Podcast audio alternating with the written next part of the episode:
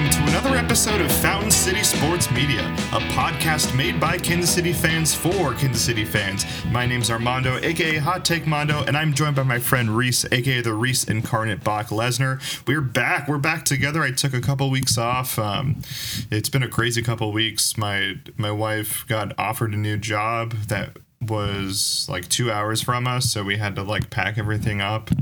We have the newborn, almost three months now, and so it was a chaotic two months or two weeks. But finally, we've we've moved. I'm actually doing a gig in San Fran right now, um, and things are good. Although, pro tip: don't move when your baby just had four vaccines. Oh my gosh, what what happened? so like, uh, I think we moved on a Wednesday, and he had his two month checkup on Tuesday, and and the doctor was like, "Okay, it's vaccine time." And he was and the doctor was like he's either going to be really sleepy or he's going to be really fussy. Well we got we got the really fussy part. And that was yeah it was pretty crazy and he was pretty fussy on the moving day luckily we had movers which was great but like i mean moving is already just a stressful event you know what i mean yeah for um, sure and this made it like 10 times worse but luckily we're all moved in which is nice uh, we're staying with my in-laws for the time being and then we're going to start house hunting in fort collins it'll be really it'll be exciting. Dude, sick. Because the Fort Collins area is dope. Yeah, we we already like went to New Belgium. We already oh. we went to another brewery. Oh. Like we're only minutes away from where her parents live, so that's really nice. And it's also really nice being in a like in a place that we might be in for a while. Mm-hmm. I think you know Reese is like being a, a performer. It's like you, you can never settle into a city and I feel like this is the first time that Logan and I can actually like settle into a city and like embrace it. So oh, yeah, that'll sure. be nice. I'm really I'm looking forward to that because it's like beer culture is just insane in Fort Collins, and it'll be nice Wait, to be a part real? of it. I'm just lol, lol. How about you, Reese? What's going on? How how was the two weeks that I was gone? Thanks for holding the fort down, dude. Of course, of course. Let me see. What did we do? So two weeks ago was the Seahawks recap episode, wasn't it? Yeah. And then did we just not do an episode this last week? Mm, no, we, we you posted. No, you posted one. So yeah, we did one together. Then we did the Seahawks recap episode. Then it's this week. Okay, sorry. Time flies when you go into the new year. Whoa! oh yeah, and I mean it was Christmas and New Year, so yeah. But for real, for real. So no, it's it's been good. So Noel and I actually over Christmas. I kind of mentioned this in the podcast we went up to Iowa to see my family. It was it, technically it was a Kansas City family Christmas rotation, but my older sister from Madison, Wisconsin was coming down, and my younger sister and brother-in-law from North Carolina were coming up. So it was kind of a plans change situation. So it, it was it was terrifying and exciting because this was Bowie's longest trip away from Kansas City. I think honestly, I think the longest he's gone was either when we picked him up from that farm in Kansas and brought him back, or when we vacationed down to the Missouri Ozarks in October. So those are both about two hours ish. But this was like with stops, you know, like a full five hour trip up to Iowa. So we're like, how's he going to do it? He did okay on the trip. Problem two uh, my parents, parents did not have a fenced in yard. So oh, no. they knew that my sister's dog was coming, who he's about to turn four, but he was like rambunctious growing up. So they and last time he came he was about two and a half, and he was just like a lovable nightmare, but a nightmare. Uh, Bowie's ten months old and also a nightmare, but a lovable nightmare. So it's just like great, it's gonna be a dog tornado. So my parents had made the decision as like an investment on the house. They're like, okay, we already have a big back fence that's kind of a, a guarding fence uh, away from like the highway that runs behind them. So like, okay, we'll pay some people to come in and install basically like two sides of a fence to connect to that. So we have a fenced in yard, helps the resale value. It's great. So the people they contacted kept like kicking it down the road. And they're like, oh, yeah, sorry, we'll get to it. We'll get to it. We'll get to it. And it's like, well, you got to get to it soon because it's going to freeze in Iowa and you can't get the ground, you know, oh, no. augured up to install the fence. So 11th hour, the fence gets installed. So we're like, fantastic. Now, the reason that's such a big deal is I don't know what the weather was like in Colorado. Did you guys get that mega blizzard over Christmas? Uh, no. Well, we got some snow, but we didn't get it as bad as you. I mean, you guys like were the dead of the blizzard. It was like the entire state of Missouri and the entire state of Iowa. Oh yeah, and I'm just gonna say, you know, we, we didn't get like buffalo levels of snow in Iowa. I think they probably got like eh, four inches in Cedar Falls. But the thing was, with wind chill, it was something like negative 36. So it was like dangerous yeah, levels. So thankfully, with that fence, we could toss the dogs outside for like five and ten minutes increments and just kind of beat each other up. Uh, so that was great. I also went to single speed in yeah, Waterloo which is fantastic. Uh, I had a a pilsner there. It was called like Party Town Pills, which you know it was it was surprisingly good, but kind of like you were talking about before we started recording, is it was like a really hoppy pilsner. Yeah, Reese. So I, I just went to this brewery by myself. Well, actually, I'll just say who it is. It's fine. Twenty First Amendment in San Francisco. Um, I mean, it, like, look, the beer the beer's good. I'm just like I just have a gripe with, like, if you only have one lager on tap or you have one pilsner on tap, it should be the style, right? You shouldn't try to make it into this like, oh, this cool hoppy thing or like it's a little sour, it's a little limey. Like just make like a chill beer because a lot of times um not 100% of the people that come to your brewery are going to be craft beer lovers that are trying to do something different. Half the time it's like half of a family is craft beer nerds and the other just want to have a like a chill beer. So if you don't have a chill beer on tap like well, no one's going to want to come to your brewery. You have to appeal to just someone that wants a regular pilsner. And not only that, but like clean pilsners are also very popular with beer nerds, particularly myself. Like I want a clean pilsner. Uh, after that, I went to Original Patterns in um, in Oakland with Fountain Fantasy favorite Stone Cold Chief Austin and we had a fantastic time. Mm. Their Czech Pilsner was solid. I mean, just like an amazing clean beer. They just won a, a few things at GABF as well. Uh, they didn't have it on tap, unfortunately, but like that's a, you know, always have a clean beer because craft beer nerds will respect you and just the regular person will also respect you. No, I totally agree. Every brewery needs to have one beer that's a don't think, just drink beer. Otherwise, what are you doing? It's like I don't necessarily want a quadruple peanut butter porter or something like that. right. You know, Yeah. Well, I'm glad to hear you had a good time out in the Bay Area with Stone Cold Chief Austin. Uh, so that's kind of a late Christmas present. Did you get any cool Christmas presents during Christmas? Yeah, I'm wearing one right now. I'm wearing my uh, my my AirPods. Um, for those of you, well, I guess, I guess if you go back to our to our YouTube channel, you'll see my like debacled uh, beats. That like still worked very well. It's just like there was no there was nothing left to them, and I always had to patch the like foam on the right hand side of the of the earbud, and it was it, it never worked. So finally got some AirPods from Logan. Shout out to Logan great Christmas present. Um, what else did I get? Let's see. Well, I got an Xbox um, really a month ago during um, I, I got well. we've talked about my other Xbox debacle. Remember when I got scammed on Amazon? Oh yeah, the Scamazon one. Yeah, of course. I don't know if we talked about it on the podcast, but basically, I found like on Black Friday, it was n- the number one selling thing that day was an eighty dollar uh, Xbox X series or, or the S series, whichever one is like the least amount of data on it. Um, it's still brand new, so I was like, hey, "This is good. This is too good to be true." I bought it right away. I, I sent I sent Reese the link, and literally two days later, it was like, "You have been scammed. Your money will be refunded, but this is a fake. You know, this is a fake site." Which is like, come on, Amazon. Like Amazon is like one of the, you know, you guys have the most money in the entire world. How how do you let scammers like own Amazon on, on Black Friday? Right. So anyway, uh, that sucked. But then I ended up buying um, an Xbox at Target um, and it's been great. So that was like an early birthday present because we wanted to get a deal on it before Christmas. Mm-hmm. How about you? What are what are some fun Reese gifts you got? You know, honest to goodness, I, I may have mentioned this before. I have a brand of soap I really like. what? Have I, have I told you about Duke Cannon? no. So here's the thing: it's my goal. Body po- soap or something like particular, like face soap or something. Uh, they kind of make a, a variety of quote men's grooming products, but like it's a small company based out of Minneapolis but all of their stuff the best way to describe it is it's kind of like the Wendy's of soap in the sense of they have they have names for their soap like naval supremacy and like leaf and leather and you know like lumberjacks this is, this is the most Reese thing I've ever heard in my life. But the thing is, I was originally turned on by it because I have incredibly sensitive skin, and bar soap and me do not get along. But this was like the first really? bar soap I ever used three years ago that I'm like, wow, this doesn't just like absorb all the moisture in my skin and make me feel terrible. Uh, you, have probably seen it before. Every year in Target, uh, they have, pardon my French, it's called the big ass lump of coal. You ever seen that? Okay. Uh, I guarantee you you'll see it now because it's like it's like Kohl's in Target every holiday season it comes out, and that's kind of like where they start getting their footing. But uh, I felt like a total adult because I a few people in my family know asked like what do I want for Christmas? What I want for Christmas? I'm like I want some Duke Cannon soap. And you know, my Christmases went by. I had like three of them this year, and like they went by, and no one had got me Duke Cannon soap. So I'm just like, ah, oh. I'm like, this is cool. Like I'll buy it myself, but like I needed more, and I was holding out because I'm like, I don't want to buy some online and then just get like duplicates, you know, potentially gifted to me.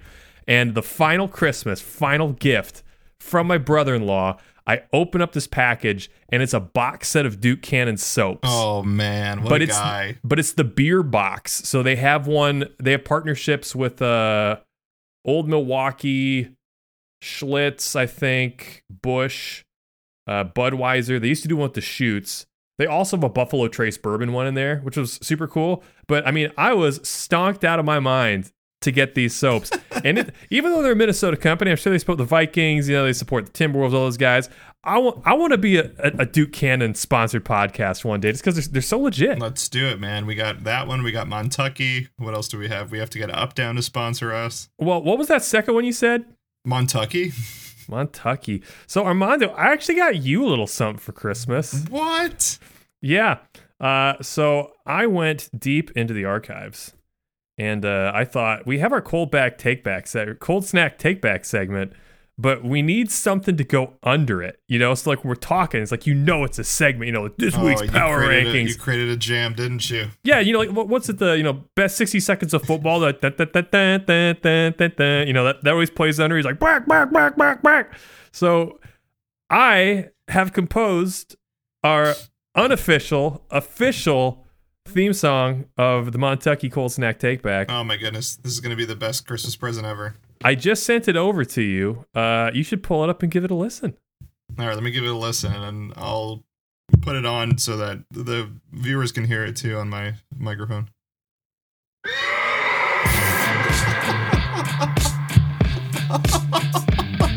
what was that? Dude, it's a horse. There's a big old horse in the front of the can. Oh yeah, dude. The the Tyrannosaurus Bronco. Even though Montucky's based out of Montana though, so I don't know if they're Broncos fans or like. I wonder if they're Seattle fans. Who knows? Dude, I feel like I have to wear like a, a leather jacket and sunglasses when I do a cold snack take back. Dude, it's it might be mandatory now. I think Mondo. Yeah, dog. So just imagine this going under here. You know, when we're making an apology for something we called wrong, because there's Dude, nothing. I'm, I'm, I'm, I'm getting some, uh, uh, what's, oh shoot, the, the, the Godzilla theme song. oh, uh, uh, Rage, Rage Against the Machine. I'm getting some Rage Against the Machine Godzilla vibes right now. oh, totally. I feel that. I feel that. this- Did you compose this guitar solo? Oh gosh, I wish. It's like, how the hell did you MIDI that? Yeah, I've actually played guitar my whole life. Yeah, that's not played church but yeah, dude, cracking a nice cold Montucky on a, a cold snack take back and apologizing for things we got wrong. Yeah, That's funny, dude. That, that that's great. You you definitely have to capitalize on your on your uh, composing skills and start making some jingles, man. dude, jingle jangles. Yeah. So I'll, I'll. This is this is our official first pitch to Montucky. Dear Montucky, please, we would love to be the unofficial official podcast of Montucky Cold Snacks. We will we will do you a service. We will never do any beer interviews with any other brewery ever again. Exclusively Montucky. We'll we'll interview every single Montucky employee. Like every week will just be a new Montucky interview. including Vice HR.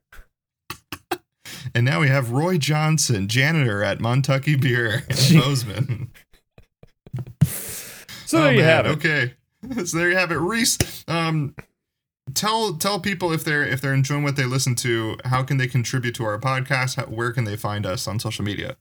If you like what you're hearing and you want to contribute to the cause, uh, you can go to patreon.com backslash FCSM for outtakes, bonus episodes, and exclusive miniseries, including Speedy and Angry, which as of January 1st, I believe, we updated season, or it's not season, episode 7 of the series, Furious 7. Uh, Furious 8 is cut and scheduled to go live in the coming days on Patreon. And uh, the Rad Russian Alex Nikolenko and I also got together and recorded the spin off episode Hobbs and Shaw. So that's in editing phase right now. And that will be showing up on Patreon very soon. But for the price of one cup of coffee a month, you can get access to that mini series, season zero, and more at patreon.com backslash FCSM. Don't forget to check us out and give us a follow on Instagram and Facebook at Fountain City SM if you like dank memes and previews of every week's episode. So check us out, interact with us. We love interacting with you. It's just a thing we do. Bada bing. Thank you, Reese. Um, okay, so we we wanted to start out the podcast in a in a light note, talk about Christmas, talk about New Year. Uh, but we're going to segue into what happened on Monday night. Uh, just talk about it briefly because Reese and I are not doctors. Reese and I are not equipped to like really talk about you know someone's health, but it's important for us to talk about it because it's really like a moment in sports history that we're never going to forget. So it's good for us to document, you know, our own thoughts on it um, and have it forever, really. So, uh, so on Monday night, the the Bills Bengals game, you had uh, Damar Hamlin was um, administered CPR. Damar Hamlin's 24. He was uh, on the field Monday night for multiple minutes after he collapsed following his tackle of Bengals wide receiver Tee Higgins. Uh, Hamlin received oxygen, according to ESPN, as he was placed into an ambulance and taken off the field for some 16 minutes after he collapsed, and then he was driven to the hospital. He is still in critical condition. He had cardiac arrest, um, and we're still uh, we're we're filming this right now on Wednesday afternoon, and as far as we know, he's kind of he's still in critical condition. Um, I know there's reports out there that his that his health has improved, um, but that's not official yet. So we'll wait to hear official stuff and what the NFL is going to do. Right now, uh, the Bengals and Bills game is not going to be resumed this week, so we don't know if that's going to be resumed at all. Uh, but again, that's not the thing that matters at this point. It's really the health of Damar Hamlin, uh, safety for the Buffalo Bills. So, Reese, let's just talk about it a little bit um, because it was just like a moment in history that I think we're never going to forget. Um, what did you see on the field, and when did you see that it was serious? So admittedly, I didn't see him collapse. I know, I, I think like everybody else, you know, we noted when they, they're like, oh, you know, and this player down on the field, you know, we'll go check out on it. And then the first time they showed the replay of it, I'm like, well, you know, it's probably a guy who, I, you know, don't mean to take his like, I'm like, he probably got his bell rung, you know, or like he hits it on the turf, or maybe he got like Vulcan sure. neck pinched, you know, like Mahomes did against uh against the Browns in the playoffs a few years ago. But yeah. I watched the replay and I I'm like, I'm waiting for his head to get like whiplashed or hit the field or something. It never happens. And then he gets up and then he just falls over like he took a phantom uppercut from somebody. And I mean, ha- half sarcastically, not, you know, I'm not uh to take it late, but I was just like, I'm like, oh my gosh, I'm like, did that guy die? And I, you know, they come back from commercial break and there's an ambulance on the field and the players are all crying. And I'm like, holy crap! I'm like, I think this guy may have died. And yeah. I, I'm still, I'm still trying to figure out. I'm like, I'm like, what, what on earth could have caused it? Uh, you know, my initial thought, again, being an armchair amateur or armchair amateur, you know, I I, I kind of wondered something to do with his heart. I'm like, did he get like hit in the chest or something like that, or did he have you know some sort of like heart stoppage? I just couldn't think of anything from that play that would have caused that kind of reaction. So I'm like, this has to be a freak something. Uh, but that that was my initial reaction. What about you? Yeah, I, I, I, didn't see the play in real time either. I think ESPN had panned somewhere else, and then we saw that he was on the field. So at first, I was just like, "Man, Bills have bad luck with their secondary. I mean, everyone's getting injured." So I, I even messaged uh, the group chat, and I was like, "Man, Bills can't catch a break." And then when they came back from from commercial, and he was still on the field, and I was like, "Okay, well, this is a little more." I didn't, I didn't, and then I saw that that he he had fainted. It looked like he had fainted, and I was like, okay, well maybe they're you know they're just trying to administer an injury. Then seeing the player's reaction, that's when I was like, oh, this is bad. Like seeing Josh Allen look and like he was getting tear-eyed at that point, and he had his hands over his face as well, and I was like, he's not trying to cover what he's trying to say. Like it literally looks like he's in shock. So at that point, I was like, yeah, he's probably getting CPR right now. Mm-hmm. Um, and that's why I knew it was serious. And because we've never seen an ambulance on the field, right? We've seen no. people getting carted away on the field, but an ambulance having to go on the field was the very first time that I had ever seen that in professional sports.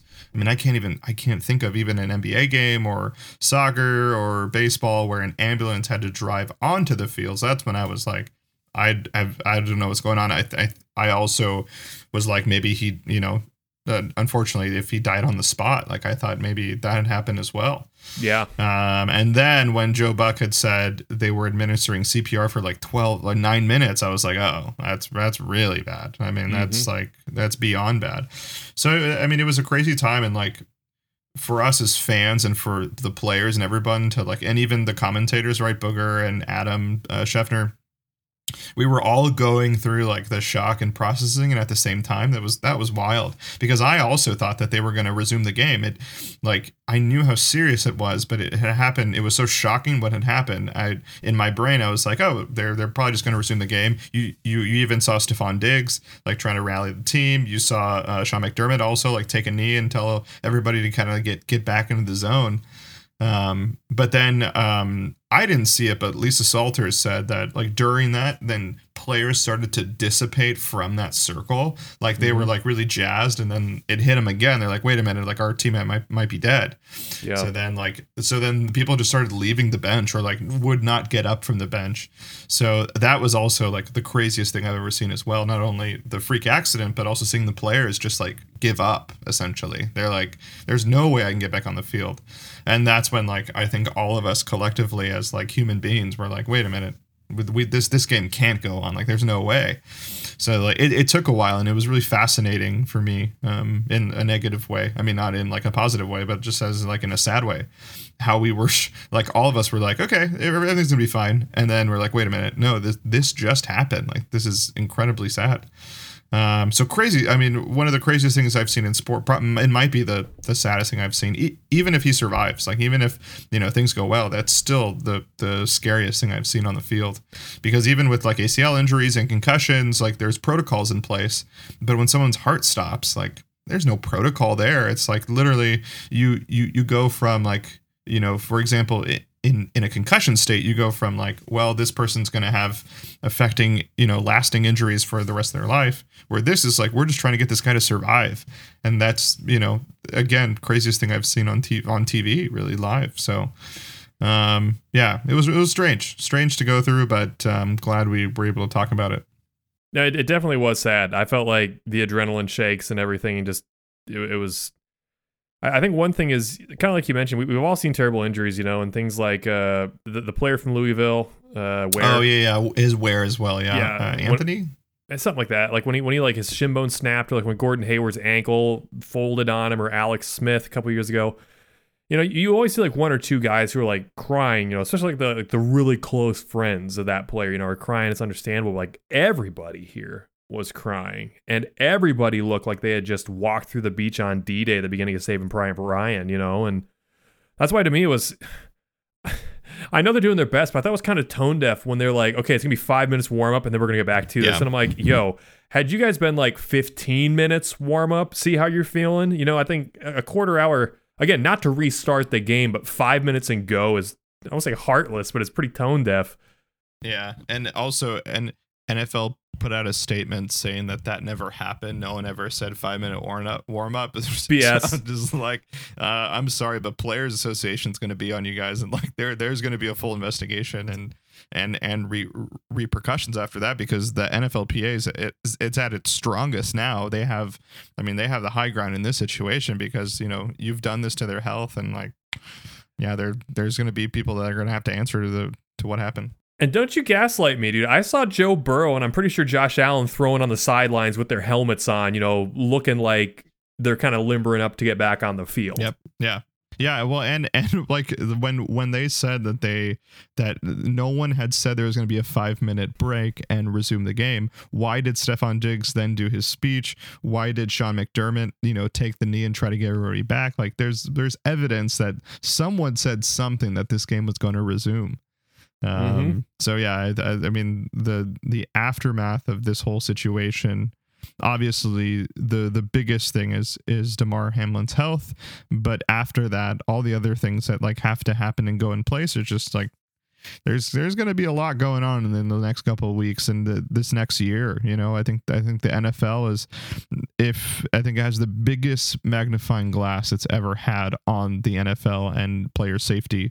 You know, not only Damar Hamlin, but something lesser of Tua. You know, Tua having three concussions in three months, like. Mm things are not good for the NFL and like but uh, you know we'll we'll see what happens and hopefully something positive comes from this terrible situation. And I think it's going to be a little apples to oranges, and they'll have to play this very delicately because, like you mentioned with the concussions, the concussions to me involve player safety and actually pretty gross negligence on the side of the Dolphins. Because, as far as I'm concerned, the Dolphins have screwed that situation up at least twice. you can't you can't stop a guy from getting three concussions, but when they like sent him back out there the first time before the major concussion issue, and then the fact that like they didn't identify any sort of concussion the next time, like no, as, as far as I'm concerned, you guys screwed up. What makes this one so different, and they said this multiple times too in the broadcast, you know, in radio broadcasts afterwards, is that there was nothing dangerous about this play. It was a pretty rudimentary tackle, all things considered. So it, it I mean, again, being an amateur doctor right here, it's to me, this might scream that maybe he had an undiagnosed condition that getting that kind of hit jarred it. Just spitballing here is like, I'm trying to think what the, the Players Association and the league can do going forward. It's like maybe they have more protocols and tests for testing for players for these kind of conditions. You know, see really what's going on in the inside as opposed to how you're looking on the outside and if you're passing a, a concussion protocol. But you know, I, I'm not exonerating the league. I mean, football's a dangerous sport. We know it, but just like the commentators were saying, pretty routine looking tackle. Never seen anything like this. Never seen anything like this in rugby as a, you know, a rugby fan myself. And that that looked like a pretty routine rugby tackle. So I just don't know what they can do going forward.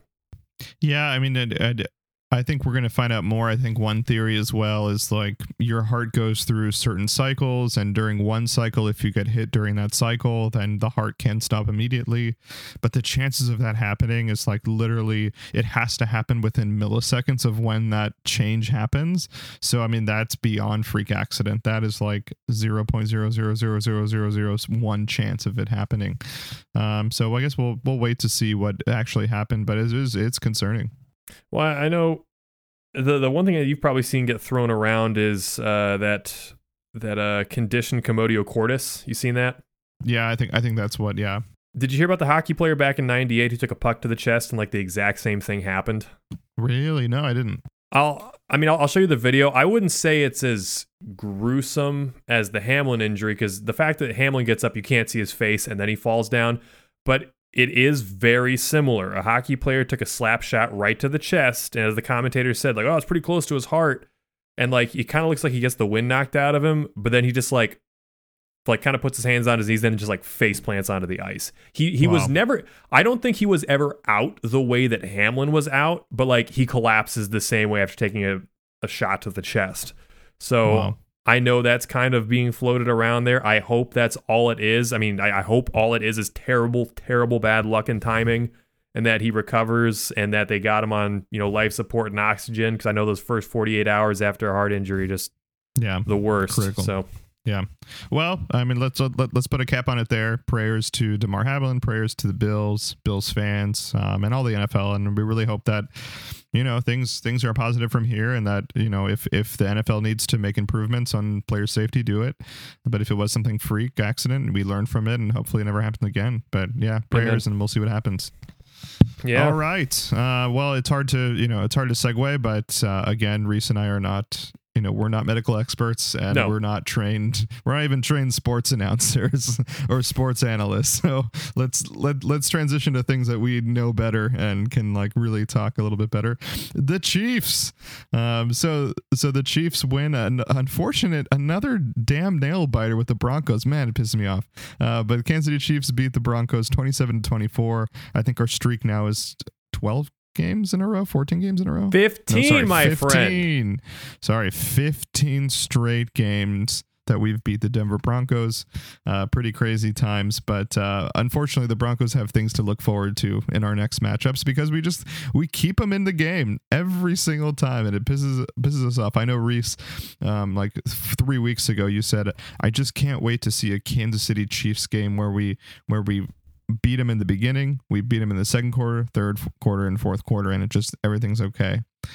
And we still haven't we still haven't seen that game yet, so uh, so that kind of pisses us off. But anyway, why, why don't we talk about the bad stuff first, and then end, end with some good stuff? Reese, do we have the worst special teams in the NFL right now? Uh, it's up there. It's I would say right about as bad as the Packers were last year. So I don't know if we need to sign Bisaccia and get rid of Toub in the offseason, but I mean, it's it's going to wind up costing us a game. We're playing on house money. We've missed uh, way too many PATs this year. Way too many fumbled kickoff returns, punt returns, got caught with our pants down. All those things going on. And I mean, you, you saw it today. We won 27 24, had man, had Tommy Townsend not boffed that snap and potentially boffed the second one, which caused it to be partially blocked, I heard, that's four extra points. That could be 31 24 final score. If Kadarius Toney doesn't fumble inside like the 15 yard line, that's another seven points. Realistically, if the Chiefs just execute and play a very basic game and stop shooting themselves in the foot, the final score of this game is 31 17. And if you want to take it even another step further of coulda, woulda, shoulda, Patrick Mahomes throws an interception in the end zone that later gets turned into a touchdown. So if he does if he doesn't have the interception, they're probably kicking for at least three there. This game could have realistically been 34 to 10 if we just executed and stopped shooting ourselves in the foot. Yeah, I mean it like at this point I remember when we were first talking about the special team woes, and like we were always trying to dissect every single one and say, oh, well, this happened. Oh, you know, this happened. It was a fluke thing. Well, Butker's recovering from injury, you know, from the Arizona game. Like there's there's zero excuse anymore, Reese. Like mm-hmm. everything that's happening, we're at the end of the season. We're having teams like the Broncos, the Jags, um, who else? The Colts, like these teams that are awful that are locking in and like are really um, are really like finding their stride. And it seems like us that we are Super Bowl contenders. This offense is one of the best offenses that we've seen in the NFL. Um, and it's inexcusable that we're seeing this downturn from special teams. Like there, there is no excuse. We're at the end of the season where like all these mistakes should be done with, right? Mm-hmm. Like we, we shouldn't see Tommy Townsend put laces in or laces out or like, you know, botch the ball. You rarely see that. Even in, I was just watching like s- some of the college football games and some of their punt returners are like some of the best that I've ever seen. Why why a, a 18 year old kid from from California that plays for USC is doing better than Kadarius Toney, doing better than Skyy Moore, doing better than Mecole Hardman was. You know, the, there there has to be something going on, and like like Dave Toub has to be held accountable at this point. I know I know we're always on Spags, but it's kind of a no brainer that we're gonna have to let go of of Toub and like we have to move on. It's there is zero excuse. I think one thing about this team in general that kind of goes to the whole season is that I don't want to say they feel complacent because I don't think it's the right word, but maybe it's they feel stale. Like defense, it's been figured out. Like people know how to dunk on this defense, and they know that. To to me, remember, I don't know if this is in Madden, but in like the old NCAA football games, at like timeouts, you had the choice to choose your game plan. There were three. There were like three tiers. There was aggressive, which was kind of like boomer bust, big plays, but you're also prone to like giving up fumbles, and ints. There was like neutral, and there was conservative, which was just kind of control clock and sneak points. The problem yep. with our defense is that Spags is constantly set on like the aggressive boomer bust mode. So he's like, okay, I'm gonna, I'm just gonna send people, and if we sack them, we sack them. If we don't, they're gonna find holes in our zone and blow us up for big plays. And it's like, great, this isn't getting old at all. And then on offense, you could say it's almost like the reverse of the problem in that they're going all conservative, but instead of going conservative with the run, they're going conservative with the pass. So that offense has gotten incredibly stale this year. We saw fewer runs this week from Isaiah Pacheco, who had yeah, been killing it. This was the fewest carries he's had in the last six weeks nine carries for 31 yards. Why did we stop feeding Pacheco this game? It makes no sense. And then you've already talked about the special teams. So, I mean, I know it's completely unrealistic, and I don't, I don't even sound like heartless and be like, ah, fire the whole team. But it's just like, dude, it's like, I, I don't want this to become the next Aaron Rodgers where you just kind of go year to year and say, okay, it's good enough. And if we if we play well, it won't matter. It's like, no, we need to switch something up so we can just, you know, play well in general. Yeah, I, I I don't really understand why they did that, and and we saw a perfect perfect example of what happens when you don't do the running game. Like at the end of the first quarter, we have Patrick Mahomes throwing, throwing, throwing, throwing, throwing. So then when he gets into the red zone, he's trying to make a play and he's trying to play hero ball for no reason. Like it's six to three, it's in the first quarter. Why are we not utilizing the running game that was working, right? Like Isaiah Pacheco, nine carries for 31 yards, three uh, averaged about three yards. Um, it's not great, but that's not a reason to stop the running game, especially when you know that like everyone can just drop back into coverage, right? Like like that's that's what happened in the red zone. And then Pat makes a stupid mistake and tries to throw it, like throws way under to Justin Watson and gets that interception. Like those things will happen in the playoffs if you decide to do that. You know, like like this isn't an, an aberration. Yes, the Broncos are a good defense, but if you make some a stupid play like that, if you try to uh, pass the ball in the red zone every single down, then that is going to fine. Then even if I'm like a pee wee football team, I I know to drop back into coverage then, and I'm just going to wait for you to throw the ball. Um, so I, I don't know, uh, really really dumb things, and I I don't know whether they're playing with a playbook just because it's the end of the season. Um, I I'm seeing a lot of EB on the sideline like starting to make plays, and I I don't know if that's on purpose because in the beginning of the season it was definitely Andy Reid, right? We were seeing Andy Reid, so we have the first 15, and then and then you also have like Andy Reid calling plays. I'm seeing a lot of EB these past couple weeks. Um, and unfortunately, but it's weird because like isn't EB's mo to run the ball? So why you know it? it I don't know. I don't know. I, I, don't know either. I mean, like you said, he's he's a former running back and a running backs coach. So you think that he'd be some sort of whisperer to be getting the most out of Isaiah Pacheco and those guys. Not to take away from what Jerick McKinnon has been doing, but he's been doing that more in the yeah. screen passing game and the swing passes more than running the football. But I just don't know. It's, you know, you kind of alluded to it being in the red zone. I don't have actual numbers on this, unfortunately, but anytime we get a first and goal and it's from probably the six to 10 yard range, I'm like, wow, I can't wait for us to throw it three straight times and kick a field goal. I mean, that's exactly what it feels like. It, we need that extra first down inside the five. Anytime we have a big play and it gets stopped on like the nine yard line, I'm like, well, crap. Okay, it's three points instead of seven. Now let's just get on with it. But even with, like we said, with special teams playing as sloppy as they are, you can't even guarantee you three points now. And it's I don't know, man. This team's this team's incredibly frustrating at this point in the season. Yeah, it's it's frustrating. Like what's what's positive is that this um I I still stand true that like when we're at our best, we're definitely the best in the NFL when it comes to our offense, and like the the fact that we have this perfect mix of Jared McKinnon and running the ball with Isaiah Pacheco and having that balance. This is probably the best balance that I've ever seen in a Patrick Mahomes offense. So when that's working, it, it really is great. I mean, you got Isaiah Pacheco running down the field, you got um Jerick McKinnon on the flat, and then you obviously have Travis Kelce, and then that opens up stuff for MVS. It opens stuff for Juju, even Kadarius Toney, which we'll talk about a little later in the positive section. But I mean, like when this this offense is at its peak, I mean, it's really freaking awesome. You just have to figure out those things. Um, let's talk about. Oh, go ahead, no, Reese. No, that's okay. It's okay. You talk. I was gonna say let's talk about one more negative thing, and then we'll uh, do the beer, or we can do beer review, or we can talk about some positive stuff. Um, but Joshua Williams is still messing up, man. Joshua Williams, like he's I know he has growing pains, and these young corners will have growing pains. But are we going to let the growing pains happen in the, in the playoffs against the Bills, the Bengals? I mean, like, come on, it it it makes no sense that you're putting these guys out on the field. And I I'm still harping on why did we release Rashad Fenton if we're not getting any value back for him, right? If we had Rashad Fenton at this point and he is Joshua Williams, like things are a little better. Uh, Joshua Williams had two, you know, really bad um, um, calls on him. He had the illegal hands to the face. Um, he also had um, he tried to bat down the ball and was flagged against Jerry Jeudy on a, on a third and six. Like some you know, it's really stupid mistakes that we're seeing from Joshua Williams. And not only that, he's just he's not getting coverage. So Reese, what what's your panic meter if we if we have Joshua Williams out there in the playoffs, even at, as a cornerback three? I mean, I don't see a huge difference between like Joshua Williams and Jaylen Watson. To be honest, all I know is that they should both be depth pieces, and that's about it at this point. But we've seen it before. Spags likes to choose his guys.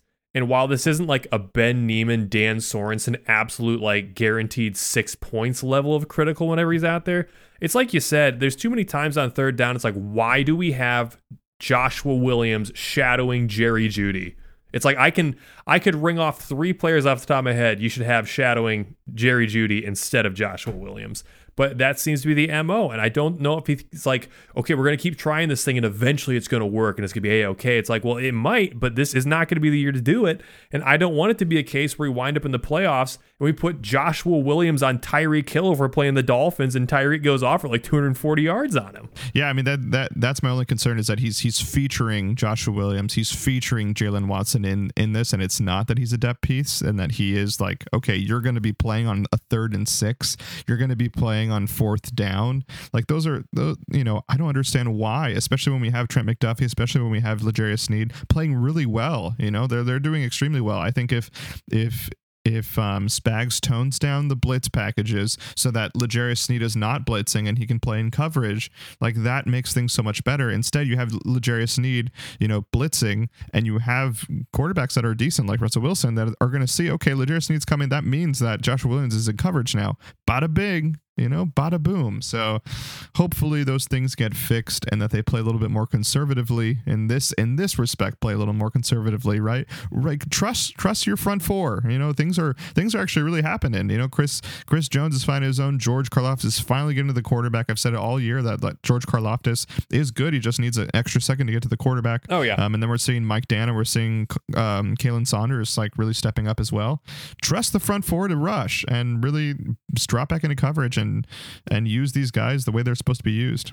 You know, I'm glad you mentioned Karlaftis there because Karlaftis does have four sacks in the last five games, I believe it is. So I mean, he's really starting to come on it like and come to his own. He's a big, hardworking, tenacious guy who never gives up on a play, and good things are starting to happen. Not everyone's going to be like a sub two and a half second get to the quarterback and throw him back five yards type dude. It's just, that's not how it is. Yeah, and and I think at one point he he had the most pressures as a NFL rookie, like more than Aidan Hutchinson and more than like Kayvon Thibodeaux. Um, so he's been really impressive. And even though you haven't seen in the stats, you've you've seen it on the field, and that's why I said from week one, I was like, this dude is going to take over this job. Like it's only a matter of time. And finally, we're trying to, and finally we're seeing it, which is really nice. Um, so that's a good thing. Let's talk about another good thing, Reese.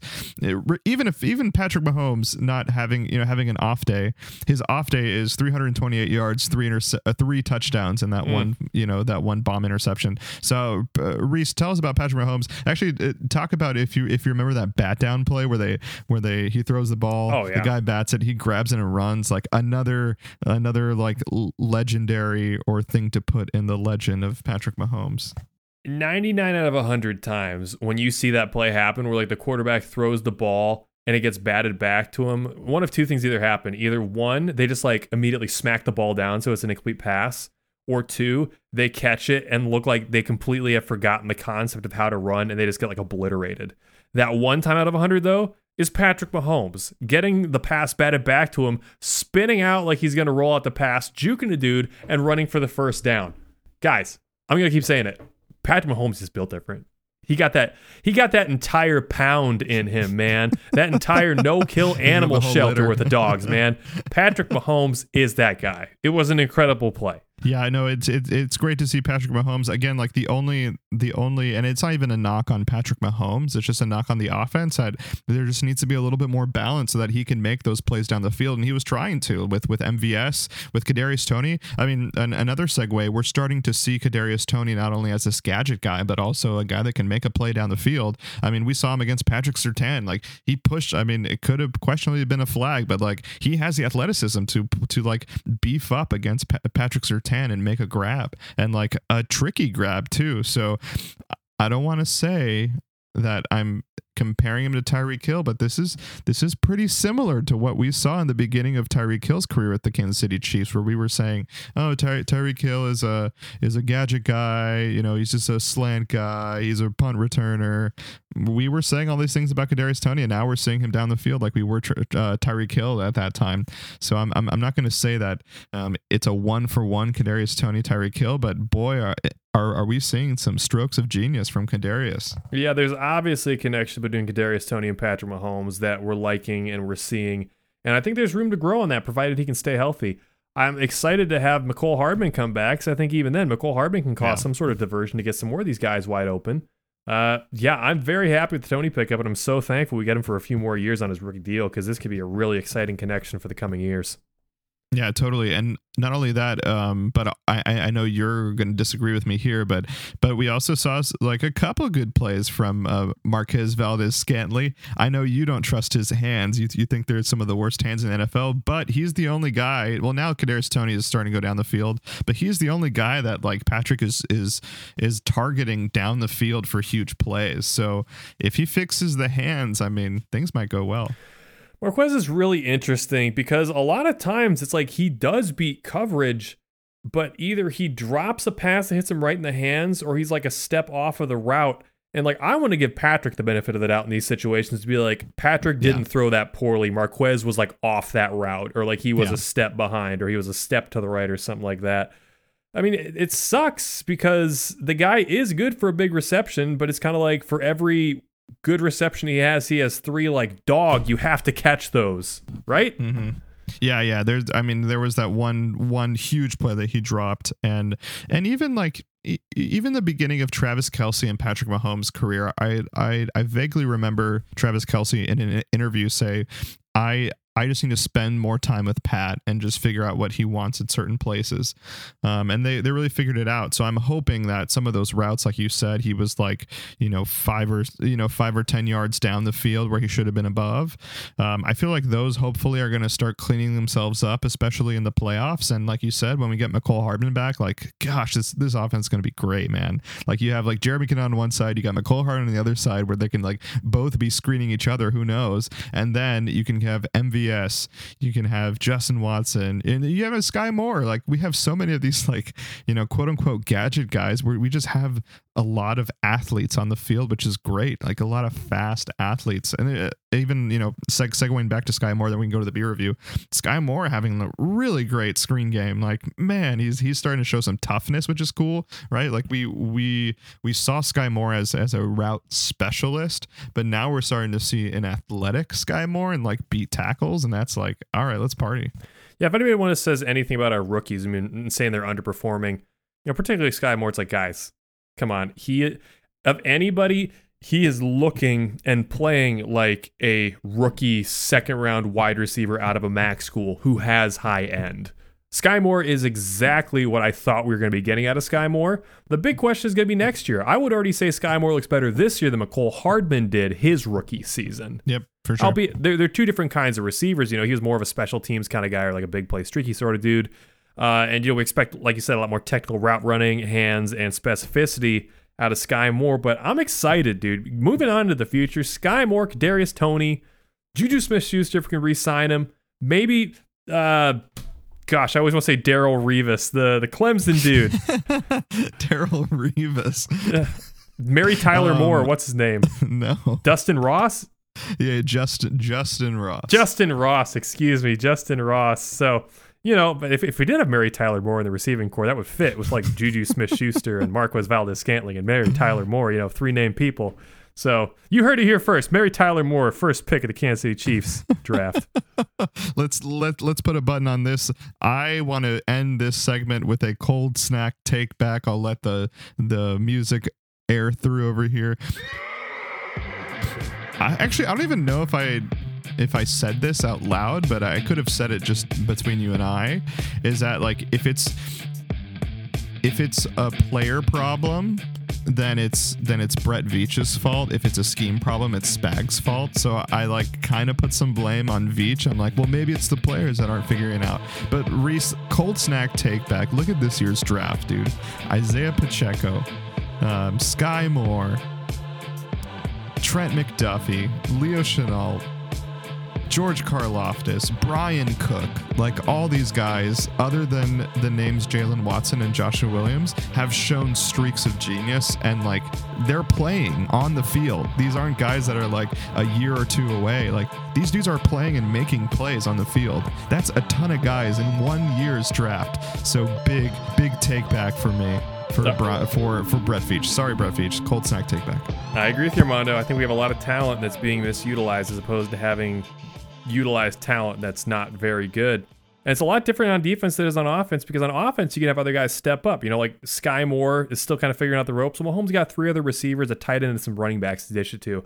On defense, though, if you're not knowing your assignment and the defense is too complex or takes two to three years to figure out, it's like we don't have that time because if your rookie guy who's not getting it gets burnt, then you got to put somebody in there who's not going to get burnt and keep teaching the rookie on the side. I know that you know the best skill is baptism by fire and game time and all that stuff, but sometimes, you know, you don't sear ribs. You let them cook low and slow, and by the end, the end result is better than anything you could have hoped for. And do, do, do you know what's good with seared ribs, Reese? What's that? A nice cold beer. So let's go to the beer review segment. Reese is going to review a great beer. We'll see you in a bit.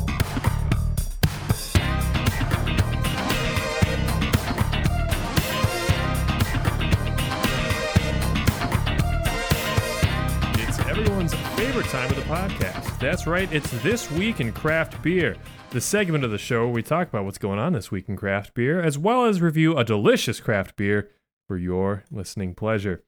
Armando, it's the first beer review of 2023. I'm so excited to crack open this new year with a cracked open new beer. And Reese is going to open it with a non-alcoholic beer because it is sober 2023. Nah, dude, I, th- I honestly thought about no, doing what is it? Not sober October. Uh, January, dry January. Is that what they call it? Dry January, I think. Yeah. But being a craft beer podcast, I'm just like, yo, I can't stay away from these delicious crushable crispy boys for 31 days. So I, I, was I was talking to Cold Cold Stone Chief Austin. He said this is the worst time for like the beer industry is January because so many people do dry January. Oh yeah, I can't attest from working in the beer hall. I can't attest. Was it that way in Greeley too when you were working there? Like people was like didn't. Yeah. yeah. Well, then that was because of weather. Like weather is just so awful in January mm. that like no one's out there. Well, I can believe that. You know, it's so funny you mentioned that though, because this week's story comes to us out of Colorado Springs, and uh, the t- really yeah the the title of the story is in a widening sea of saturation, Colorado Springs may be a craft beer oasis. So Armando, interesting. Just hearing that headline, what's your first thought? You're a little skeptical. Lol. Cra- like craft beer, what does that mean? Craft beer oasis. so the article goes on to explain that, particularly in Colorado, which is understandable, they feel the market is getting saturated and that you're seeing more breweries coming up and existing than the demand that exists there. For example, they uh, they cited that in December they saw 500 new breweries open, but 200 breweries close. So the question wow. is, do these new guys know what they're getting into? Because we obviously know it's a multi-year process to get a business up and ready for something like that. So you know, right? Did they invest when it was greener pastures, and now you know they have to reap what they sow, but it might not be as fertile of ground as they thought it was. Yeah, I, so I'll say so. I just moved out of Colorado Springs, but lived there for about three years and worked in the beer industry for one year out of those three years there. And I'll say that Colorado Springs is probably the most affordable place in uh, in the Denver area or even in Colorado. So it makes financial sense for more breweries to come down to Colorado Springs because it's, it's, too expensive um, to go to Denver and try to make a new brewery, and it's too saturated, like the article said. There's there's too many breweries in Denver, and there's too many good breweries in Denver, right? Like why why would I want to go to a new brewery in Denver when I have you know five staples that are some of the best in America?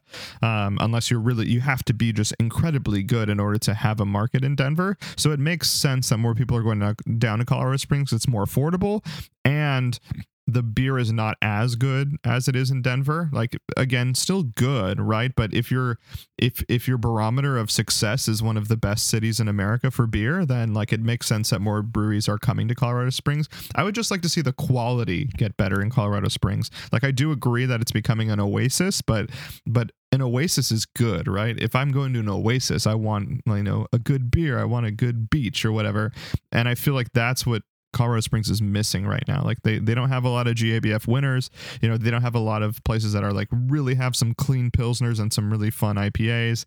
Um, so that's the last thing I want to see. But yeah, I'll I'll agree with it that I've seen a, a huge surplus in in the beer industry in Colorado Springs.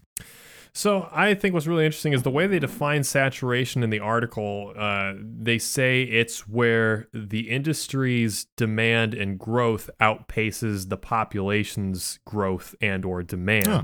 Which I think, if you're looking at Denver, I think that's really fair. Denver obviously is a growing city, but at what point, you know, is the person to brewery ratio too high? Because I, th- I think right now in Kansas City, I think Kansas City is a good sized city for growth in the craft beer industry. Because I'd say there's probably like you know, maybe 10 breweries. I'm like, yeah, you come to Kansas City, you got to hit those up. I think yeah. there's still room for one or two more good breweries to kind of pop up and, you know, set roots and start growing before it's like there's too many breweries in Kansas City and not enough people. Uh, they even cite that in this article, talking about how oh. part of where the Oasis comes from is that there are companies in Denver and other places, kind of in that, you know, massive extended Denver metro, like you're talking about, that see the open opportunity in Colorado Springs and are looking to move down and put like an expansion tap room in that area. They even yeah. cite the Greeley project for uh, the the project for uh, WeldWerks that fell through. In the yeah, articles. Yeah, so WeldWerks fell through, and actually a new uh, brewery in um, Denver is taking that same plot called Westfax, I think it's called. Bingo. Um, so yeah, so they they're like, okay, well they already started, you know, work on it, so let's just let's just keep going because it is a great location. It's in Old Colorado City, which is um just like um how to describe it it's similar to maybe waldo you know a Mm-hmm. little a little older town that has some you know has some history um and people still go to that town um so it's a really great place to start and it's also really close to garden of the gods which is really you know really nice Yep. um so yeah yeah colorado springs good luck Well, kind of as we alluded to last thing, they said, uh, just a quote here all of a sudden, all those breweries that were in planning since 2019 are all starting to go through the process and open their doors. As for those who'd already opened their doors pre pandemic, I think it feels that a lot of breweries I know that were doing really well up here are still doing fine. They're not seeing significant growth anymore. So it sounds like they're not totally saturated, but kind of as we alluded to earlier, you know, there's a difference between planning back in 2018, 2019, and now you got to get going. And as we know, consumer trends and everything post pandemic in the beer industry is completely different than it was beforehand. So there's space to grow, there's space for new Colorado Springs breweries to set their roots. They don't think they're at the point of no return yet. Yeah, no, I think I I think people don't realize how much it helped the beer industry to have to go beers and how much people really enjoy drinking at home as opposed to like going out to chicken and pickle or going, you know, of course our generation will still do that, but I, I think like the younger generation and even uh, just a year older than us, we're not a year older than us, but a generation older than us, like really enjoy drinking at home. So that really helped the beer industry and I, I can see how that helped with growth and now it's plateaued. Speaking of drinking at home and to go beers in the new year go. in January 2021, Armando, I'm vowing to take more risks and be a man of second opportunities and more open mindedness this year. What does this mean? Are you gonna have like a weird, funky sour ale right now? I think beers that are hard to get at home are highly coveted, and I think that kind of adds to their like tall tale and alluredness, if that's even no, just allure. Oh, totally. Allure. Yeah. Uh, Armando, do you know how I feel about New Glarus Spotted Cow? Have I ever mentioned that to you?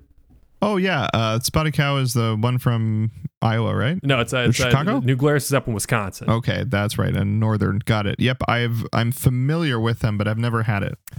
So, have I ever told you my thoughts on Spotted Cow, which is like their flagship beer? No. So, I've mentioned this to people before. The big thing about New Glarus is that they're a, they are a significant size craft brewery. I think they're in the top 10 to 15 largest craft breweries in the country. But Huh.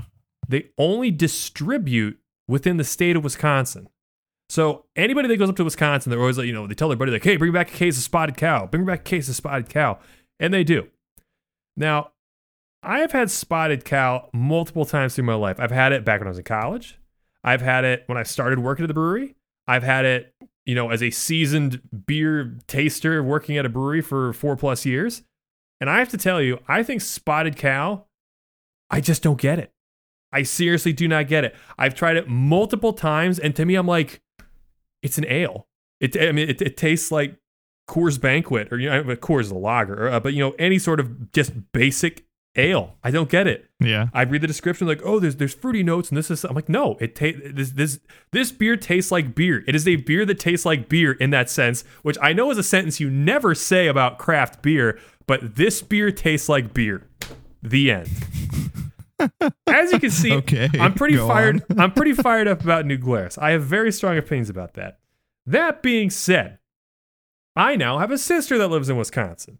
So when she came down for Christmas, she asked if I wanted anything, and all I said was, "Could you please bring me a few New Glarus beers that are not Spotted Cow, because I want to give Ah. that brewery a fifth shot." You know, I've I've had Spotted Cow so much, maybe that beer just doesn't gel with me. Uh, you know, so today, turning a new leaf from New Glarus Brewing Company in Wisconsin, I have two women. It is a Helles style beer. So Okay. if the Germanic Wisconsinites should know anything, it should be making Oh, Germanic They should know beers. Helles and Pilsners, absolutely. So in ales and ales and ales and ale, I am hoping that this Helles, man is going to take me to heaven. That's all I'm gonna say. All right, as as Reese opens that beer, just so everybody knows, we uh, review beers with different categories, starting with appearance, then um, aroma, then flavor, then mouthfeel, then aftertaste, and then our ever changing category, uh, Stonk's drinkability quotient. How awesome is this beer? How does this beer make you feel? Reese is already um, in awe of this pour, so let's get right into it. Reese, tell us about what what you're seeing in that pour with appearance. This is the absolute cleanest beer I've ever seen in my life. Oh my gosh, Dude, that, I- that looks very clean. I'm talking to you through my beer, and I can still see your mouth move through like the I can warped see your mouth move as well. This is incredible. uh, beautiful uniform, pillowy head on top. Uh, yeah, about an inch ahead. It's kind of sneaking away. It's a gorgeous straw color. You see a little bit of carbonation moving on in the glass. Uh, ladies and gentlemen, let's get this right out of the way real fast. This is a 10 on appearance. You you can't wow. you can't make a better looking Helles than this. You just can't. Yeah, that looks beautiful. A really good gold color, and I can see the the carbonation on the top looks really good as well. Just that last splash thrown in there looks like from a beer commercial with like, oh, co- cold as the Rockies. You know, you toss in there, you got that like carbonation that just like escapes you. Oh, this is gorgeous. Yeah, 10. Wow. Wow, wonderful! And for those of you that are new to the new to the show, Reese never gives ten, so this is already well. Reese is this is redemption January for this brewery for Reese. Okay, Reese, let's talk about aroma. What do you? Although you're still doing appearance, you can keep talking appearance if you want. You look like you're in a trance. I'll move on, but like I, I can like see the like the the hundredth and thousandth seconds in my garage band moving through this glass. Like it's, it's just that clear. I can't believe it. This is incredible. and and and Reese is not on drugs or anything. This is this is sober Reese for now. I'm I'm high on life. There you go. All right, aroma Reese, give it a smell. Let us know what you're smelling. Yeah, definitely. It's got that lager smell to it. You know, a little bit of a, little bit of hot bitterness in there. Kind of a crackery, uh, kind of a crackery nose to it. Yeah, I think it, it smells good. It smells like what I want a Helles to smell like. I'm not gonna, you know, wax poetic on that like I did the appearance of it. So I'm just gonna give it, uh, let's say it's a solid eight point three on aroma. All right, 8.3 on aroma. Excellent. Um, sweet. Our favorite category. Let's see if it uh, matches up to the appearance. Flavor, Reese. What does it? What does it taste like? Does it live up to the to the Germanic Wisconsin Helles standard? Oh yeah, baby. Oh baby. Okay, Jawohl. dog. Damn it! I wish I had more of this for you. Oh, you would just love this beer so much, dude. You would love this beer so much. I wonder if I can get on Tavour. I mean, uh, I mean, uh, I, I really don't know. Um, clean, crackery, delicious. Uh, nice little bit of hot bitterness in there. Yeah, that I mean, if you're like, give me Wisconsin in a glass, that's what it tastes like, baby. Uh, a little like an itty bitty bit of barnyardiness, which is totally fine. It's a Helles after all. Uh, yeah, I'm gonna give that one more sip on that flavor. Oh, dog. You would uh this beer is certified crushable right off the bat. We're giving that right now. Jeez. That's delicious. Uh flavor wise, that's a ooh, that's a nine four. Ooh. Oh my goodness. Also a. When's the last time you've even done a nine on flavor? That's this is high remarks for Reese. It's been a while. Yeah, ten and nine four. Oh my goodness! All right, let's let's keep this train going, Reese. What is the mouthfeel of this beer? It's a sparkling mouthfeel. Uh slightly heavier than like drinking a LaCroix. So you don't get that like nasty seltzery quality to it. Hmm. Uh, yeah, lighter mouthfeel overall. It's as light as it is clean. I will say that. Uh, sparkly carbonation, very easy to drink. I'll give mouthfeel on this a uh, 8.8, baby. Ooh, eight point eight. All right, pretty solid. All high remarks all around. Great beer review thus far. Reese, what is the aftertaste on this beer? The aftertaste is what I like, baby. Like I said, like my malt up front, my hops out back on my IPAs. Same thing goes for my Helles. Helles being a little bit hoppier of a lager than your standard Pilsner, be it Czech or German. But yeah, it's it's a little bit of like I think I give it a grapefruity notes from the hops. I'm not exactly sure what they Mhm. use in here. Uh, grapefruit, a little bit earthiness, like no dank qualities to it, which is great. That's what you want in a clean beer. Yeah. Uh, yeah, it drinks two phased exactly like I like my lagers too. So I'm gonna give this probably another 8.9 on aftertaste, All baby. right. Eight point on an aftertaste. Excellent. And then last but not least, we are going to do Stonk's drinkability quotient. How does this beer make you feel? Stonks up, stonks down. What's the stonks? So I mentioned this being a new year, new me, uh, and I'm willing to try and be nicer to New Glarus. Uh, I would like to say I would now like to remove my uh, disdain and ire from Spotted Cow to the beer nerds that think Spotted Cow is the be all end all. What they're doing is being a scarecrow to New Glarus by keeping people away from New Glarus, saying Spotted Cow's the best thing on earth. And you drink and you're like, no, it's not. It's a very average beer.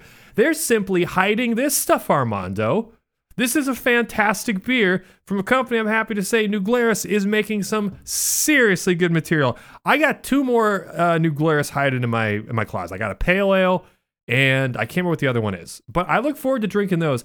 But I have to say, back in my good gla- graces, it's going to be my guy, New Glarus over here. I think I would also like to read what they have written on the label. Uh, I like Please. that. Uh, New Glarus is a very distinct label that when you see it, it's kind of like a multi ombre uh, shade of cream and yellow. They also have uh, hand drawn art designs on there. And they also have like a paragraph of copy. This says, 4,000 years before Christ, Sumerian women created the divine drink of beer. Viking women brewed in North society, Norse society. European alewives were so successful as cottage brewers, they were taxed. Artisanal women lost their d- domination of the daily ritual of brewing during the Industrial Revolution. Today's brewing trade is controlled by men. The collaboration of two craft companies, both led by women, New Glarus Brewing and Weyermann Malting, is unique. You hold the result two women, a classic lager brewed by Weyermann Malting. And uh, unfortunately, what sucks is the sticker for the mix six they put over this uh, pulled up some of the label. So they say what hops are in there, but I can't read it because it's pulled up by the label. So fie on whoever did this. I'll look it up online. So that's a collaboration. We know they got good stuff. Stonk's drinkability quotient for this beer for changing my mind on New Glarus is going to be a very solid 9.3. Oh my goodness. Reese, you have done such a good beer review and with high remarks, I have to ask, um, does this fall into any category of of our um, Mount Crushmore or even the summit of Mount Crushmore? I'd love to. Unfortunately, I don't think it tops the Pilsner from Bierstadt, but it's definitely in that category. It's gonna be, Wow. like, you know, it's it's it's kind of like looking at all-time NFL quarterbacks, and you know, Peyton Manning's got to be in at the very least your top five, if not top three. You know, those are like the elite, Right. the Mount Rushmore of quarterbacks. But if you throw up there too, you're like, dude, Dan Marino, uh, uh, Drew Brees, those kind of guys. It's like, yeah, they might not be like the Mount Rushmore quarterbacks, but they're right up there, dude. It's like there's not many quarterbacks better than that. That's where this lager sits right now. It's on the summit, and if not for having an all timer ahead of it, I think it would have its place uh, in the conversation for Mount Crushmore. I still can't get over how clean this is. Clean beer still has a bit of head too, so that's that's amazing. Um, I can't wait to try it. I'm gonna have to I'm gonna have to find it somewhere. I mean, like I said, it might be on Tavour, like one of those selling sites that I might be able to get it. But after this beer review, I have to grab some. Everyone in Kansas City, find it. If you're in Wisconsin, if we have a Wisconsin contingent that listens to this podcast, go out and get it now. Comment on Instagram, let us know how much you like that beer, and we'll see you soon. Reese, let's segue out of this and go into um, Um, the last game of the the season the Chiefs and the Raiders, and we'll end it there. Stay tuned.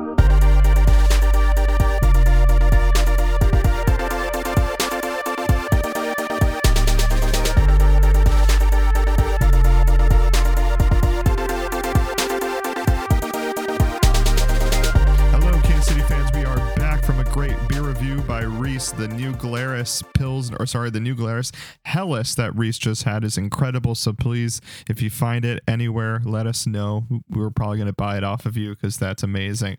Um, to finish the podcast, let's talk about hopefully what's going to be an amazing ending for the Kansas City Chiefs. Again, we've only lost three games. We're actually been a really good season. We're just very hypercritical. Um, oh, and our eyes are always on the Super Bowl. So, of course, the standard of the Kansas City Chiefs should always be the Super Bowl. Anyway, uh, next week we play the Raiders on Saturday, actually. Reese, what are your expectations for this game? Uh, we have Derek Carr is now being benched for uh, Jarrett Stidham, and but they still have Davante Adams, they still have Josh Jacobs. What do you think is going to happen in this game? Oh boy, oh boy, oh boy, oh boy, oh boy. It's hard to say since they just took the 49ers to overtime last week uh, especially dropping 34 points in that defense. But as we've seen, that 49ers D, while well disciplined, can be sus at times. Um, you know, so I don't know what to think of Jarrett Stidham yet. That was f- far and away the best game he's played in the National Football League since joining. 23 of 34, 365 yards, three touchdowns, two INTs. And they still put up 34 points. And Josh Jacobs was quiet, 17 carries for 69 yards. It's it's to be really interesting. We're to be at their place. The question is going to be do they want to beat us more than they want to keep their draft position right now? You know, they are 6 and 10, so they're not going to get like a super high lottery pick, but if you go 7 and 10 and a few other teams want to tank this weekend, suddenly you could be drafting, you know, in the upper half of the draft, which I don't think an organization like the Raiders want to do, especially when they're kneecapped and hamstrung for draft picks the way they are for getting Davante Adams. So I don't know. What do you think's going to happen? Uh, correct me if I'm wrong, but Stidham Stidham played for um uh played for the head coach for Raiders head coach of the Patriots, right? I Josh McDaniel. Yes, he was there as like Cam Newton's half backup, sort of. oh, I see. I wonder if Josh McDaniel actually was a part of the recruiting process for Stidham and actually sees something in him that he's trying to, not that they're trying to tank, but he actually thinks there's something there. And maybe he's trying to figure it out. Like, again, like you said, 365 yards, three touchdowns against a really good 49ers defense. Like, like that's not bad. So I think that they're going to play to win. Um, I don't, I don't think that one game is going to determine what happens. And I think I want to bring up too that I was hearing on another podcast is like there is no bad team anymore once you get to week 18 because they have so much film on everyone. Like teams are bad in the beginning of the year because they don't know what the Chiefs are going to do, what the 49ers are going to do, um, what the Vikings are going to do, right? And Vikings are actually a good example of this. It's like there's so much film now is what a team looks like that even teams like the Texans, the teams like the Raiders, uh, teams like the Broncos, like can have a pretty good plan against you, even if they're not as good as you. Like they've seen enough film that they know what you want to do. Um, and I feel like the Raiders have years of film on the Chiefs, but even more so, they really know what the Chiefs want to do. So I, I think it, it's still going to be a good game. Um, I I hope, I pray that this is the like you know Patrick Mahomes is the MVP of this league, and this game will solidify it. Like if if if he keeps throwing stupid plays, if if it's not a balanced offense and he's throwing sixty times and he throws a couple interceptions, that could screw his chances up. So I really hope this is a definitive Chiefs win for Patrick Mahomes to be the MVP of this league, but also just to have some semblance of like, okay, this team's ready for the playoffs because we really need that. Um, so we'll see. I'm I'm that that is my hope. I'm hoping it's a blowout. You know what? I'm gonna jump in here real quick. You're mentioning Mahomes MVP odds. This is something we should touch down on this podcast still. Yeah. So unless Mahomes goes out there and like completely poops his pants, I mean I'm talking like a 270 yard day, one touchdown, three interceptions, or even less yards, maybe. It's like, who's going to get the MVP? It's like Jalen Hurts has missed know. two, maybe three games. Josh Allen and Joe Burrow are looking like they're probably going to be missing one game, you know, because of what happened. It's like, mm-hmm. do you give it to like Justin Jefferson at that point? But they just got no. blown out. It's like, he had a bad game, man. Look, I don't want to say Mahomes is locked up because you know, a bird in the hand is worth two in the bush. But it's just like does Mahomes just have to go out there and go like 250 yards one for one and win the game? I mean, uh, again, like like you said, we don't know if, if they're going to play the Bills Bengals game, but like say, like again, it's not appropriate to speculate, but let's speculate just quickly. Say they do play, and Josh Allen has an incredible game. I mean, I don't know. That's that's that's really tricky. So I would say like put a nail in the coffin. Let's let's let's fire it up. Let's have the best offensive showing that we've ever had. Let's have the best defensive showing because we can with Jarrett Stidham there, right? Jarrett, there was two interceptions in that game against 49ers. So let's let's put a button on it. Let's let's beat the Raiders definitively. Let let Patrick Mahomes be the undisputed MVP. Let's light up Jarrett Stidham in a in an appropriate way, not in a not in a hurt him way, by the way. um, and let's you know let's let's do this. Yeah, I'm a. I think it's gonna be an interesting game, especially since you know Darren Waller's come back from injury and he's starting to show flashes of what he used to be. Uh, Yeah. spam Davante Adams is back on the menu. Uh, Seven receptions, 153 yards, two touchdowns. I the mean, last game. The- you know, again, it's going to be the question of are we going to be putting Joshua Williams on Davante Adams all game, Oh, particularly on third downs, because that's such a great idea. Good night. Um, no, I, I think it's going to be interesting because you know last three games the Josh Jacobs train has kind of slowed down. He's got 22 Mhm. carries for 93 yards, 15 carries for 44 yards, and 17 carries for 69 yards. So who's going to beat us? Do you think Stidham's going to go off and have like uh Stid sanity, or do you think that Josh Jacobs is going to get his back and he's going to run all over us? It could be a combination of both. I mean, our our our run defense is hot and cold, so we can get a bad. I mean, Josh Jacobs is running us before; he can run us again. And if Stidham can just spam Devonte Williams, or sorry, Davante Adams against a Jaylen Watson against a Joshua Williams, then yeah, it's over. I mean, I mean, he he he can have three touchdowns in that game easily. If if on a third and six we have Joshua Williams playing press man against Davante Adams, which we know Spags will do. Like Spag will do stupid things like that. Uh, I would love to see just you know McDuffie or Sneed on the left and right side, just you know shadowing them him the entire time because that's also a boost for our, de- or for our defense too. If we can have a shutdown game from McDuffie or from Sneed on Devonte Adams, then this defense looks different. Then we're like, okay, if we can do that against the Bills, we can do that against the Bengals. Like things look good. Well, here's one more thing to take into account. Uh, L'Jarius Sneed day to day with a hip pointer injury after Oh, he suffered on that uh, Courtland Sutton hit after that INT. Yeah, I I don't think he was at practice today either. So we might be getting a more healthy dose of McDuffie Watson Williams.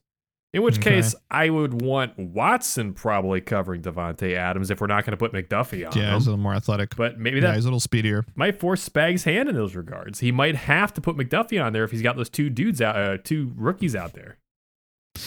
Oh boy. Well, now now it's making me scared. Uh, Reese, what is what is your score prediction? Hold on, what was the score in the first game this year? Uh, 30 29.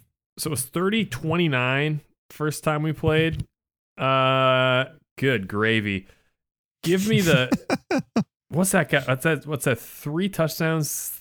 No, yeah, three touchdowns, three field goals. I don't think we're getting three field goals there, special teams right now. Give me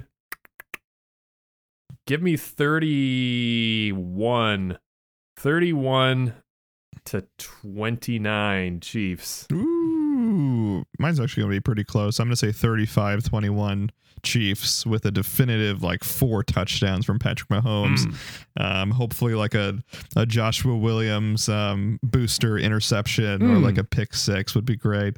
Uh, again, this is just hopeful. This is I have no stats to back any of this up. It could be completely different, but yeah, but hey, let's let's be hopeful. 35 21 Chiefs. Love it. I wouldn't be upset. Just give me a give me a garbage time touchdown by the Raiders, like 30 seconds left. So it's just like the game's over at that point, and I can just be like celebrating all that stuff. It'd be great. Oh yeah, no, it'd, it'd be nice for a fourth quarter just chilling out. Um, so yeah, we'll see what happens, and of course we're to monitor what happens with the Bills and Bengals. I know we didn't touch on the big elephant in the room. You know what happens to the Chiefs seeding because of the Bills and Bengals game, but again, we just didn't think that it'd be appropriate to really dive into that because right now the health of Damar Hamlin is the most important thing. Um, but just so you know, we are we are monitoring that situation, and once you know things start to simmer down and we start to see improved health from uh, Damar Hamlin, then maybe next week we can talk about the seeding imp- implications of a rematch between the Bills and the Bengals. Uh, but for now, we're going to leave that there. And again, prayers for Damar Hamlin. Thank you everybody for listening. We appreciate it. This was, you know, uh, one of you know a very unique episode because of the Damar Hamlin situation. But uh, we uh, appreciate you being here talking with us about it. So stay tuned for next week. Hopefully, we have better news with Damar Hamlin and better news for the Kansas City Chiefs. See you later. Go Chiefs. We'd like to thank you for joining us today on Fountain City Sports Media. This podcast is brought to you by listener support, so consider becoming a friend of the podcast. Check out our Patreon page at patreon.com backslash FCSM to get access to premium content, including bonus episodes, exclusive beer reviews, and Speedy and Angry, our latest 10 part miniseries into the Fast and Furious franchise. Check us out on social media at Fountain City SM for info on the podcast, memes, and of course, the goings on in the beer industry. Special thanks to bands Carswell and Hope and Like a Tiger for performing our intro and outro themes. And as always, I'm Reese, and alongside my good friend Armando, we thank you for tuning in to Fountain City Sports Media.